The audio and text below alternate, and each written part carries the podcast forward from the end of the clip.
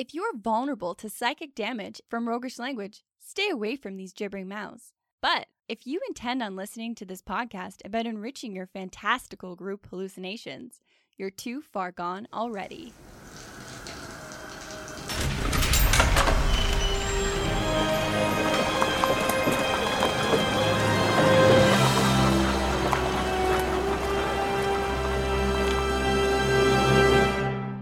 Your next game is going to be full of discovery and magical delights. And the award goes to. I am magic beyond your imaginings, and here's why. In this episode, we're going to find some answers to what's the best way to incorporate magic items into your games. And what are the benefits and the drawbacks of different approaches to introducing magic items? And why does our grandma listen to this podcast? Well, because she's our grandma, for one. Yeah. Thanks, Grandma. Welcome to the Hook and Chance podcast. I'm Travis. And I'm his brother, Jordan. So, we are working on a couple of things. Right now, I'm wearing a Hook and Chance shirt. Excellent. It's tight, it's very tight. I wish you were wearing pants. I should have ordered one size up. I am wearing pants. Don't make this weird. You're starting a narrative that we cannot come back from, and that's not okay. yeah, but it's just about you, so it's kind of okay. That I don't wear pants while we're recording. But yes, the shirt is a touch tight, uh, a medium on you. But we've also got the pillow, which is pretty awesome.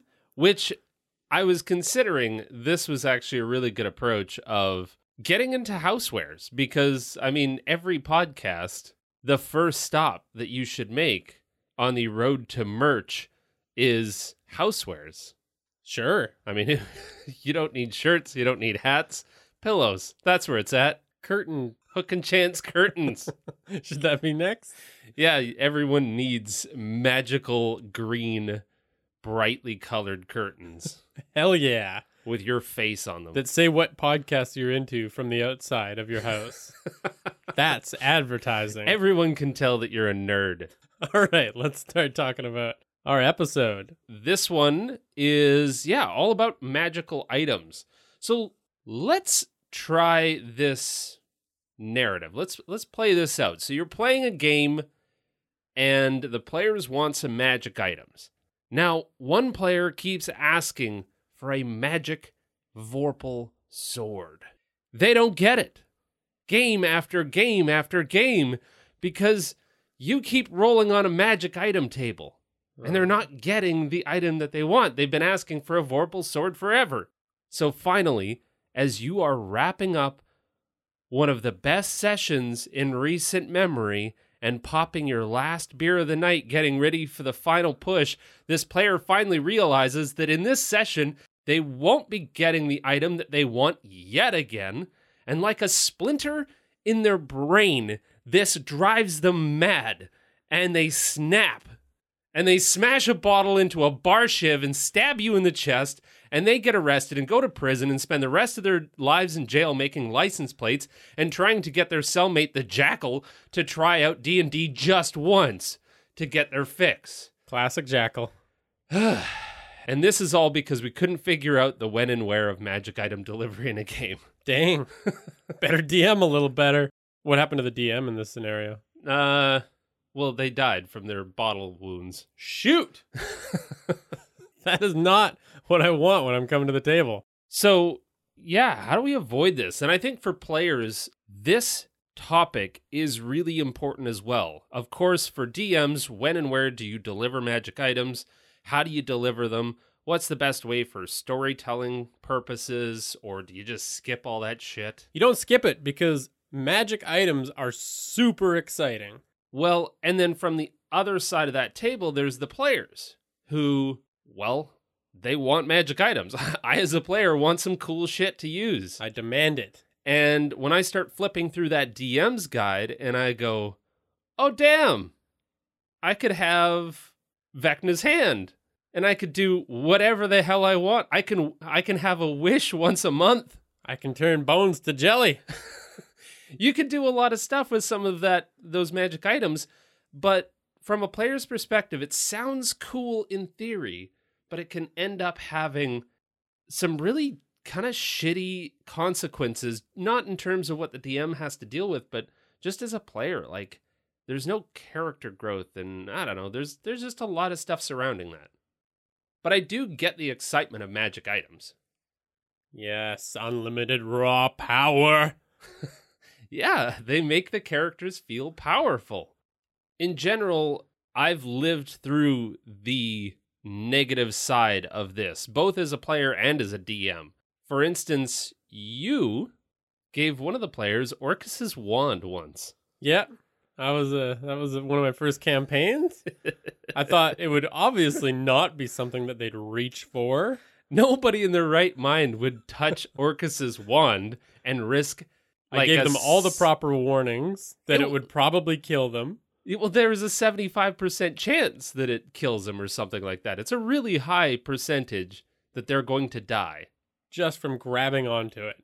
And two players went for it. yes, the first one turned to dust, and the second one had one hit point left after he grabbed it and took all of the damage that Orcus channeled through his wand. And then I had to deal with a character that was mega powerful. well, and not just mega powerful, but has access to stuff like power word kill and has the ability to raise undead armies. Yeah. Literal armies. That was a whoopsie done it. So they're all cool in theory, but they can be game breaking. And then from the player's perspective, I've been given wave before by a very generous DM. Which is a trident of water people. Yeah, and it is very powerful.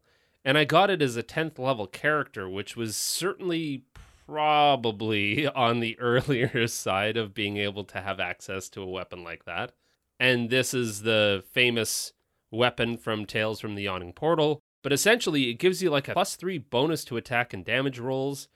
Uh, if you score a critical hit, it does extra necrotic damage. It's sentient.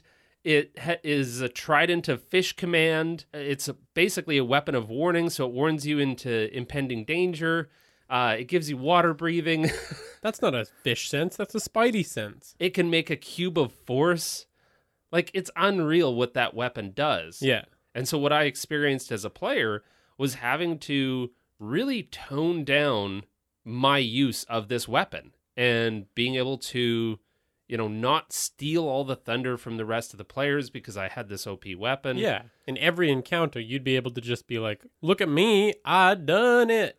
Yeah. I could just dominate every combat. Uh, and then if I'm talking to fish, I can, I could dominate any social interaction as long as it's with whales. That's why Aquaman was the front and center of DC. Justice League as led by Aquaman. yeah. So that's all the tricky bits of this. So let's figure out how to avoid all of this, all of this hurt and pain that we can inflict on ourselves as DMs and as players. Yeah. Just let's just do the fun stuff. And let's go to the strategy stateroom. This is the strategy stateroom where inventive and cunning tactics are crafted for when they're needed most.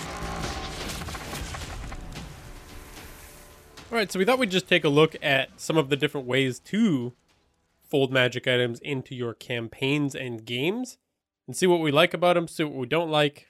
And hopefully, we can come up with one that the two of us prefer. So, what are the different approaches before we kind of start breaking them all down? Well, you can do the random treasure tables, loot tables. You can ask your players to give you what they want, a bit of a shopping list or a magic item that they prefer. You can introduce items that the enemy has, kind of tied into that character, whatever enemy you have. If there's a lich, then it's kind of undead flavored. You can build magic items for your characters specifically, or you can let the players build them and give them one shot items that lead to pretty amazing moments. Yeah, so let's let's go through those. Let's start at the top of your list. So yeah, talking about those random treasure tables. Random treasure tables are pretty nice in the event that you don't have a ton of time to prep. Yeah, they're meant for those games where everyone's flying by the seat of their pants, I think. Every other approach has a certain amount of work that has to be done in in advance of ever talking about a magic item. But this, you just roll and the DM is just as surprised as the players. yeah. The players get to kind of figure out what items they want and talk about who should benefit from it. yeah. Yeah, absolutely. That's almost kind of leading into the dangers of random treasure tables and kind of loot drops. It's like a it's like a very video gamey mechanic of oh hey, uh you get a scepter of this and it's like, well, that was a bear. What what was that bear doing with that scepter? That's true. that owl bear. Just got stuck in its fur or And then the deep end of this pool is that you have a fighter that has super strength with a belt that gives them giant powers and you've got the world's most massive hammer and you've got untouchable armor. So all of a sudden you've got this untouchable tank that could take everything on his own and his crew of sidekicks. There also tends to be a lot of magic items for melee characters. I noticed that in in 5th edition there's kind of a lack of items specifically designed for magic users. And in my experience, the magic users in the party always end up as some kind of like potion or scroll sherpa where they're just like lugging around a whole bunch of scrolls that aren't really like amazing mythical magical weapons or items like say the barbarian has with his crazy friggin' sword that glows at night and has a name. the magic users just like hanging on to 50 scrolls. They could have a belt of wands, perhaps. a little holster of wands. Yeah. Yeah, that's fair. But ultimately, it's impersonal. It's not really story driven. So, you're hoping that it works. yeah, yeah, you're hoping that this works out. But the players and you both know deep down on kind of a meta level that there's no rhyme or reason to any of it. And it's not really driving towards anything. So it just it feels a little bit hollow. But if you love that random chaos of games and you want to surprise everybody at the table every step of the way, look no further. This is the route for you. So the second approach is asking players or the players give a shopping list. Now, this is pretty sweet because the players can get precisely what they're looking for, which can be pretty satisfying. Like, you have a major say in the development of all the aspects of your characters, not just their abilities, but what magic items they're going to get. And the DM can bake these into quests or or do whatever the case may be. You find it in a chest, but there's always Find it in your chest. after you've slain me with That's that magic item. Whist! Well, yeah, you can just kind of drop them in wherever they need to go. And there's kind of two different schools of thought there. You can either give them the exact items or you can give them the types of items. If you're a player, you can just tell your DM, like, hey, I just want a really badass sword. Long as you like. I want a 30 footer. 30 foot. I want it to be completely impractical to wield. I want a rollout sword. You can only use that sword in an open field, and you got to get a good swing going. You could do a good swing, or you could just point it at your enemy 30 feet away, and then, like a fruit roll up, it just goes until it stabs them. What? That's my magic item of the day. You got to brace it against the ground and like hold it at a certain height, and then ask the enemy to run at you at full speed, so that you can. It's it's a bit of a uh, Or hold still. it's a group activity. yeah. yeah. If you can distract them with powerful conversation, maybe it'll work. Well, the dangers of this, though, is that players will be sitting there having given you this shopping list and saying, This, these are the items that I wish for. If you don't give them within that next game, they're going to be like, Where the fuck is my magic item? I gave you the list. Now give it to me. Well, to be fair, some players are like that. Not every player is going to be Okay, I'm like that. quite that demanding. But it does plant that seed that like that's where the story's going now. I can't wait to get my magic item. And every time it doesn't come, I'm going to get angrier and angrier until that bottle comes out and I stab you in the chest. Sure, we're back to Travis shiving people again. and if you kind of just give these items out as requested, then you end up with a situation like on the wizard's turn, they use the staff of the magi to conjure several beings formed from pure primal fire and begin laying waste to the army that stands before your party in defiance. Then on the rogue's turn, they gently float down, waving a wand of featherfall, and they join the wizard. Why wouldn't those two just trade or nah, yeah, I guess. Well, and that's just it, is that you end up with imbalance issues if you actually give the players exactly what they want, because ultimately there's always a player at the table that is wishing for uh basically superpowers and then there's others that are just like no I, i'd do with a plus one sword Yeah. and you can't make them all happy You can't demand that everybody want the same type of thing. or those are just a whole bunch of awkward conversations and i think it also leads to a little bit less delight in players because they're not as easily surprised because they know that it's coming they've requested it they know that you're thinking about it and it'll be along any day now True, not quite as surprising, but I like a good anticipation once in a while. I like to see the trailer before I see the film. sure So I think this is really good for groups that love diving behind the screen a little bit more. Like if everybody's doing it together, it can be a really cool exercise and everybody kind of talks about where they want their characters to go at the same pace, but it does require I think a lot of group communication. yeah and at least a little bit of work on the dm's part For sure. Okay, so another option is to introduce the enemy that has the loot. So again, kind of going back to that whole loot drop idea, but trying to find a way to work what you think the players will work well with or items that appeal to them, but now you have to try and give it to an enemy that they've fought and conquered so that they can find it in a more natural way. So some of the benefits of that are that it's a lot easier to work into the stories. Like I said, it has a more natural feel to it. The players don't feel like you're just outright giving them something that they've requested, Yeah. and it doesn't quite feel like it's a gift. It's just, hey, this this happens to be here.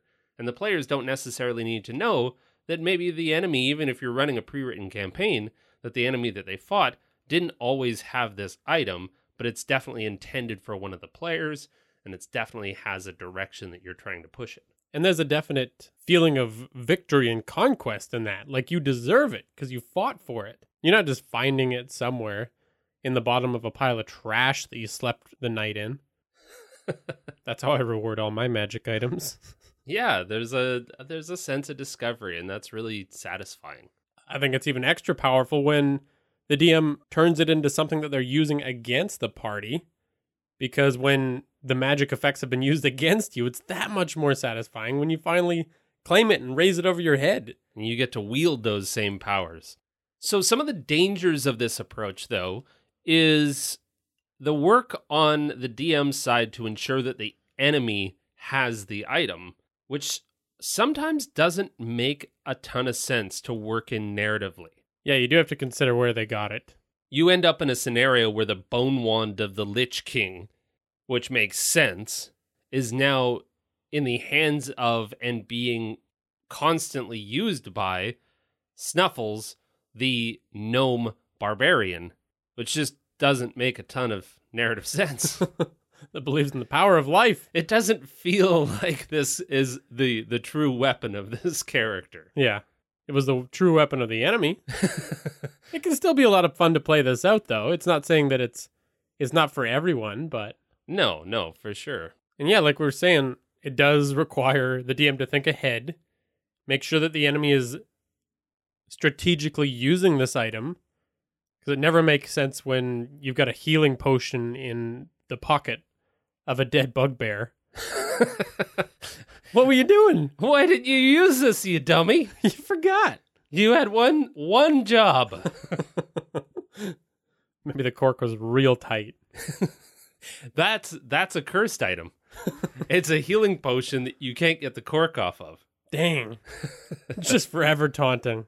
So this is probably for groups that want a little bit of story with all their chaos. It still definitely has an element of randomness to it, but it ties it into the narrative a little bit more. Totally. So the fourth approach is building magic items for characters specifically. And I really like this approach. I think it's a good one. It's something that I did for one of your characters who was a rock gnome Monk monk. fought with his hands a lot. Yeah. Loved to get close and personal. And it's so challenging to create items and weapons for monks because often they're getting all of their bonuses from hand-to-hand combat. Yeah. So what do you, what kind of weapons do you give that person? They can't wear armor, they can't use weapons. So for your character, I created uh 10 tiny rock-like people that coalesced around your arms to become kind of bigger, tougher, punchy arms, rock arms. Yeah. It was definitely a good way to start off the combat. Kind of like a catchphrase or something like that when, you know, my character holds out his arms and the little men start jumping onto him. and holding on and and turning into these Massive fists. Gigantic arm fist rock things that you go swinging. Go, go, gigantic fist thing, rock arm. that doesn't have a ring to it. But it was built specifically with your character in mind and all of the aspects of your character taken into account. So, And You- it felt like it was adding to my character's story. Like yeah, it was their natural evolution. it was meaningful. Yeah. But of course, as you know from that experience, the danger of this is that it's a lot more work than any of these other approaches for the DM. Oh, To consider every character deeply and figure out what the player would want and what the character could narratively use. And This was literally just hours of me in the the pose of the thinker, usually on the toilet, trying to come up with some incredible magic items. that's your space for creative. That's my thinking space. But I mean, it is still super satisfying for everybody too. Like you as the DM got a lot out of that as well. Pretty proud of those creations. Absolutely. On the flip side of that, you have another story of me trying to introduce Oathbow to a character. If you are unfamiliar with Oathbow, it's basically just a really badass bow that you can promise that you are going to murder somebody with it, and it gives you bonuses to those attacks. Which is pretty cool as a concept. Very cool. Love it. And it matched really well with a ranger that we were playing with. And not to throw this player under the bus too much, but when I first tried to introduce this weapon, it was through an NPC that was trying to kind of mentor him. And this NPC said, I wish for you to have that. And the player turned it down, saying, No, it's not in my character to accept gifts. And so I came up with, Well, shit. what now? And then I tried to introduce it a second time uh, as a twin oath bow. A matching pair of oath bows was owned by two separate rangers, and then they met another ranger that had the matching pair. And that NPC died with oath bow, and the rest of the players said, Hey, you should probably have this. And the players said, No, it's not my character to loot the dead. Double shit! Damn it! What the hell? What do I do to try and give this player this item? So, A player with a lack of greed is truly a not often encountered. played his character to a T. Wonderful role playing, but challenging when you're a DM trying to give some cool magic items. Drop it from the sky next time. So, all that to say that this technique is probably best for groups with a super dedicated dungeon master that really wants to nurture their party, give them the best experience they can. Yeah, this is a really good approach, and I think it's something that you and I both really love to use. We try to do it when we have the time to do it. Oh, but it is a lot of work. All right, so the final approach. And I would say that you and I are in agreement that this may be the best approach we've ever encountered. So far. Let the players build their own magic items and weapons and gear and cool shit. There's a lot of reasons we love this method. One of them being that the players are leading the way on the magic item creation. And it can be a step by step process. Like they don't have to create one epic item, but they can create it as they go and make upgrades to it. Absolutely. I love this approach as a player to say, no, I'm going to slowly and over time craft the most epic weapon that anybody has ever seen because it's my character that's doing it. And that's usually the way that a character develops as well. So it kind of matches that. Like you develop your character over sessions and sessions and sessions and they become more detailed and intricate. But if you were to give yourself a magic weapon on day one, it might not be what you eventually would have wanted. Yeah. Yeah, and it can go through iterations and yeah, flex and flow with that that character progression. The other thing that I really love is that it gives players something to do with all of their wealth.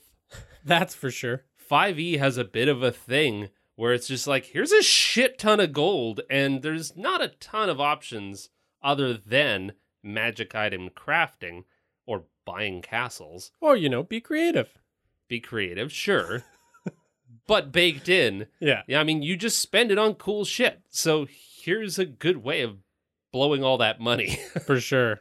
Beyond the dream of a dairy farm. 800 cows. Let's aim a little higher there, sir. What are you talking about? it also takes all of that weight off of the DM so they can focus on other aspects of the game. Totally. And if a player feels a little underpowered, the group can work together to make the money so that they can all get what they want. It really ties a group together to say, Yeah. we're in this as a team. Like you're deciding, like, okay, I want this item. I just need a little bit more gold. Can somebody pitch in? And then we'll focus on what you're working towards. It totally hits all of the narrative beats that some of these other approaches are lacking. It adds all of the player direction that we need. It's good, juicy stuff. So, the dangers of taking this approach are really few. We can't come up with a lot of challenges when it comes to taking this approach, other than players sometimes don't know necessarily what they want to build or craft. And I guess me as a player, if I'm not really sure if I'm fairly new to D&D and I'm not totally story driven and I'm not super self realized and self actualized and saying, I'm going to make this, then I'm going to end up flipping through the DM's guide and finding some magic item and going that direction, anyways. Yeah. So you do need a good system to work with if you're going to take this approach. The other real challenge to this is even though it is player directed and there's a lot of freedom that they have in that, it does still kind of miss the truly world changing feel that is granted by getting a magic item like the Hand of Vecna or the Wand of Orcus. Yeah. You're not like, oh my god, I'm a superhero. I can change the world with a snap of a finger. And that is game breaking when it lasts a long time. So, this is the second portion of this approach.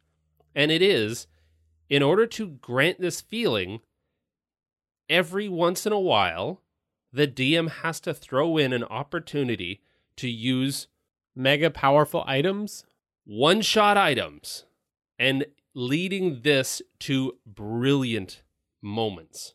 So, for example, one of the few magic items that I gave to Rumor, the voice that you hear on all of our intros and segments, she still talks about this to this day as one of the greatest moments in her D&D experience was when they were in a forest and there was a ton going on and all of this the twisted fey creatures that were corrupting this forest that she was a protector of were bearing down on you guys as a group.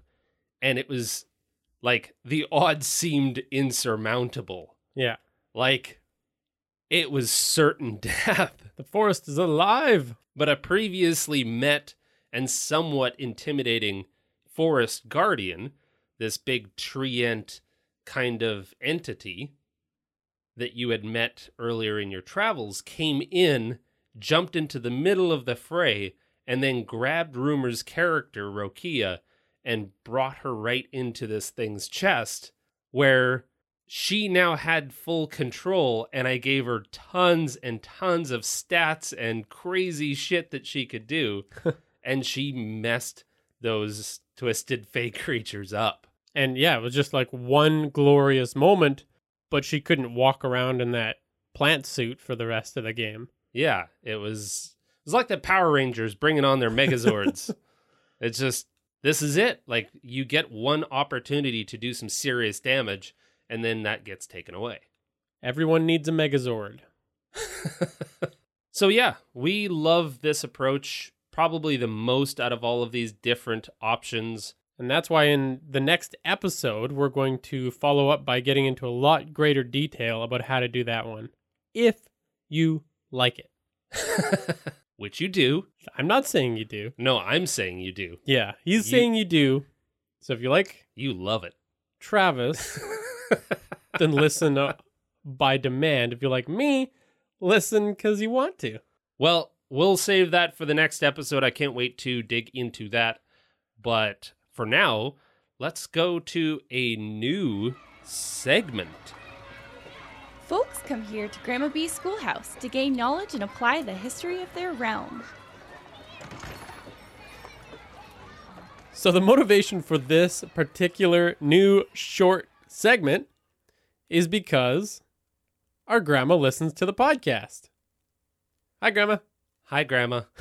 And the parts that she likes the most are the parts where we talk about stuff from the real world. Real world history. facts, history, all that kind of jazz. Because I don't think D&D really resonates with Grandma Doesn't speak to her. quite as much as some of the cool historical stuff that we brought up on the podcast in the past. So what we wanted to do with this segment is talk about the different ways that you have used historical facts in the past in your games. To inspire the weirdness that is Dungeons and Dragons. So if you've ever come across any neat historical fact that has inspired a game or an NPC or a magic item or anything else like that, tweet it at us or hop onto Reddit and let us know. Jump into our Discord and we'll find a way to work it into a segment like, this. So what you got for us this time? Well, thanks to I Want Pizza 555 on Reddit, Hmm. they shot us a story that used to be a bit of a campaign base, I think. I think the the campaign was kind of built off of this story, and this story is of Hatshepsut. Are you sure about that? Nope. Good. The short version of this story is Hatshepsut. Hatshepsut. We're working through this. We're figuring this out. Was a pharaoh of Egypt. However, what made this pharaoh really interesting was that this pharaoh was a woman. Excellent. And as the story goes, her father, Thutmose the first, died. And she saw this as an option to make a power play for the throne. Because she was never going to be destined for the throne as she was a daughter. And she said that's bullshit. Let me guess. Thutmose number two was in line. Yeah, basically. If she hadn't, her nephew would have been the next in line, which is kind of, at the time, it was like, ah, that's kind of distant. Yeah. But we have to skip over the daughter in order to get to the distant relative. They just need a guy, yeah. loosely related guy. Just needs to have a ding dong in order to be Pharaoh. So she wouldn't have been granted any of this status as a ruler. And she said, and we don't know whether or not this was true. If it wasn't, awesome. if it was, that's pretty forward thinking of her father. But her father said, This daughter of mine, Hatshepsut, I have appointed as my successor upon my throne. She shall direct the people in every sphere of the palace. It is she indeed who shall lead you. Obey her words, unite yourselves at her command. Now, those don't necessarily sound like the final words of a pharaoh. I'm back on Team Thutmose, Well, if this is true. if it's true, it's pretty badass. Yeah. But I haven't, like, I could imagine kind of dying on your throne and being like, uh, and that's a lot to get out. But who knows? Maybe it happened. Maybe it didn't. Either way, now she's Pharaoh, and it's time, as pharaohs do, to start creating depictions of themselves and statues and on walls and all that kind of stuff. Do I have to be a pharaoh to do that? Well, no, but that's just called graffiti.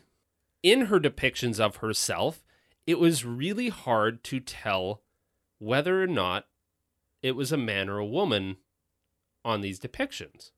And so, like, sometimes the stance was very feminine, but the features were masculine, and then kind of mixing back and forth. Hmm. And she was doing this very deliberately to dilute this idea that pharaohs had to be men Nice. start changing people's minds. Yeah. Well, turns out people weren't super on board for that. And she said, fine, screw it. Uh, if you don't like this message that I'm showing, I, I'll just be a man in terms of all of my depictions. So then, after many years, this same pharaoh, Hatshepsut, decided to present as a man with beard and muscles on all of these statues. If you're not going to accept me as a woman, I'll just go ahead and lead anyways and let you believe whatever you want to believe. Yeah, it doesn't matter. It Doesn't matter to me. I'm still Pharaoh.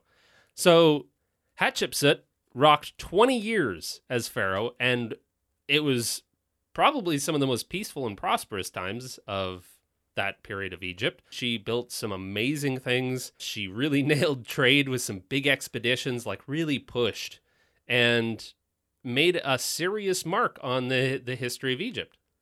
Right on. That's pretty died. awesome. She passed away in her late 40s. Uh, and then her nephew went on to become the pharaoh and went to immense efforts to erase her mark on the world and vandalized all of her images to secure his son's legitimacy and ascension to the throne by saying this is the way it's supposed to be. God damn it, Thutmose. You insecure dink. Oh, that sucks. Yeah. A cool 20 years, at least. Yeah, it was a rockin' 20 years. It was pretty good. So, and apparently there were no wars during her reign. Wow. Yeah. But Thutmose probably came along and started up a Oh, yeah. whole handful. It was, uh, every second Friday is stabbing day. Well, hopefully you enjoyed that news segment. I could have done without the ending. but eh. pretty cool story either way. Can't change history, but you Yeah. can by twisting this into something that would work for your games. True. Maybe there's a really cool story of a ruler who can't be outwardly known as a ruler. As whatever they they actually are, yeah. Yeah. Maybe it's a, a D&D fantasy race that isn't allowed to sit on the throne, but hell, they are, because screw what you think. Mm-hmm. Well, cool. Yeah, again, send us some stories so that we have a future for this segment. So hopefully you got something out of this episode for including magic items intentionally in your games. Join us again next week. We're going to talk about those one-shots. And how to make them truly epic. So thanks to Tabletop Audio for the sound effects that you're hearing in this episode. You can follow us at Hook and Chance on Twitter, Facebook, Instagram, Discord, and Reddit, and send us those ideas and how you've used historical, true stories in your games to add a little more flavor and fun. Thanks for listening, and play unleash my phenomenal cosmic power!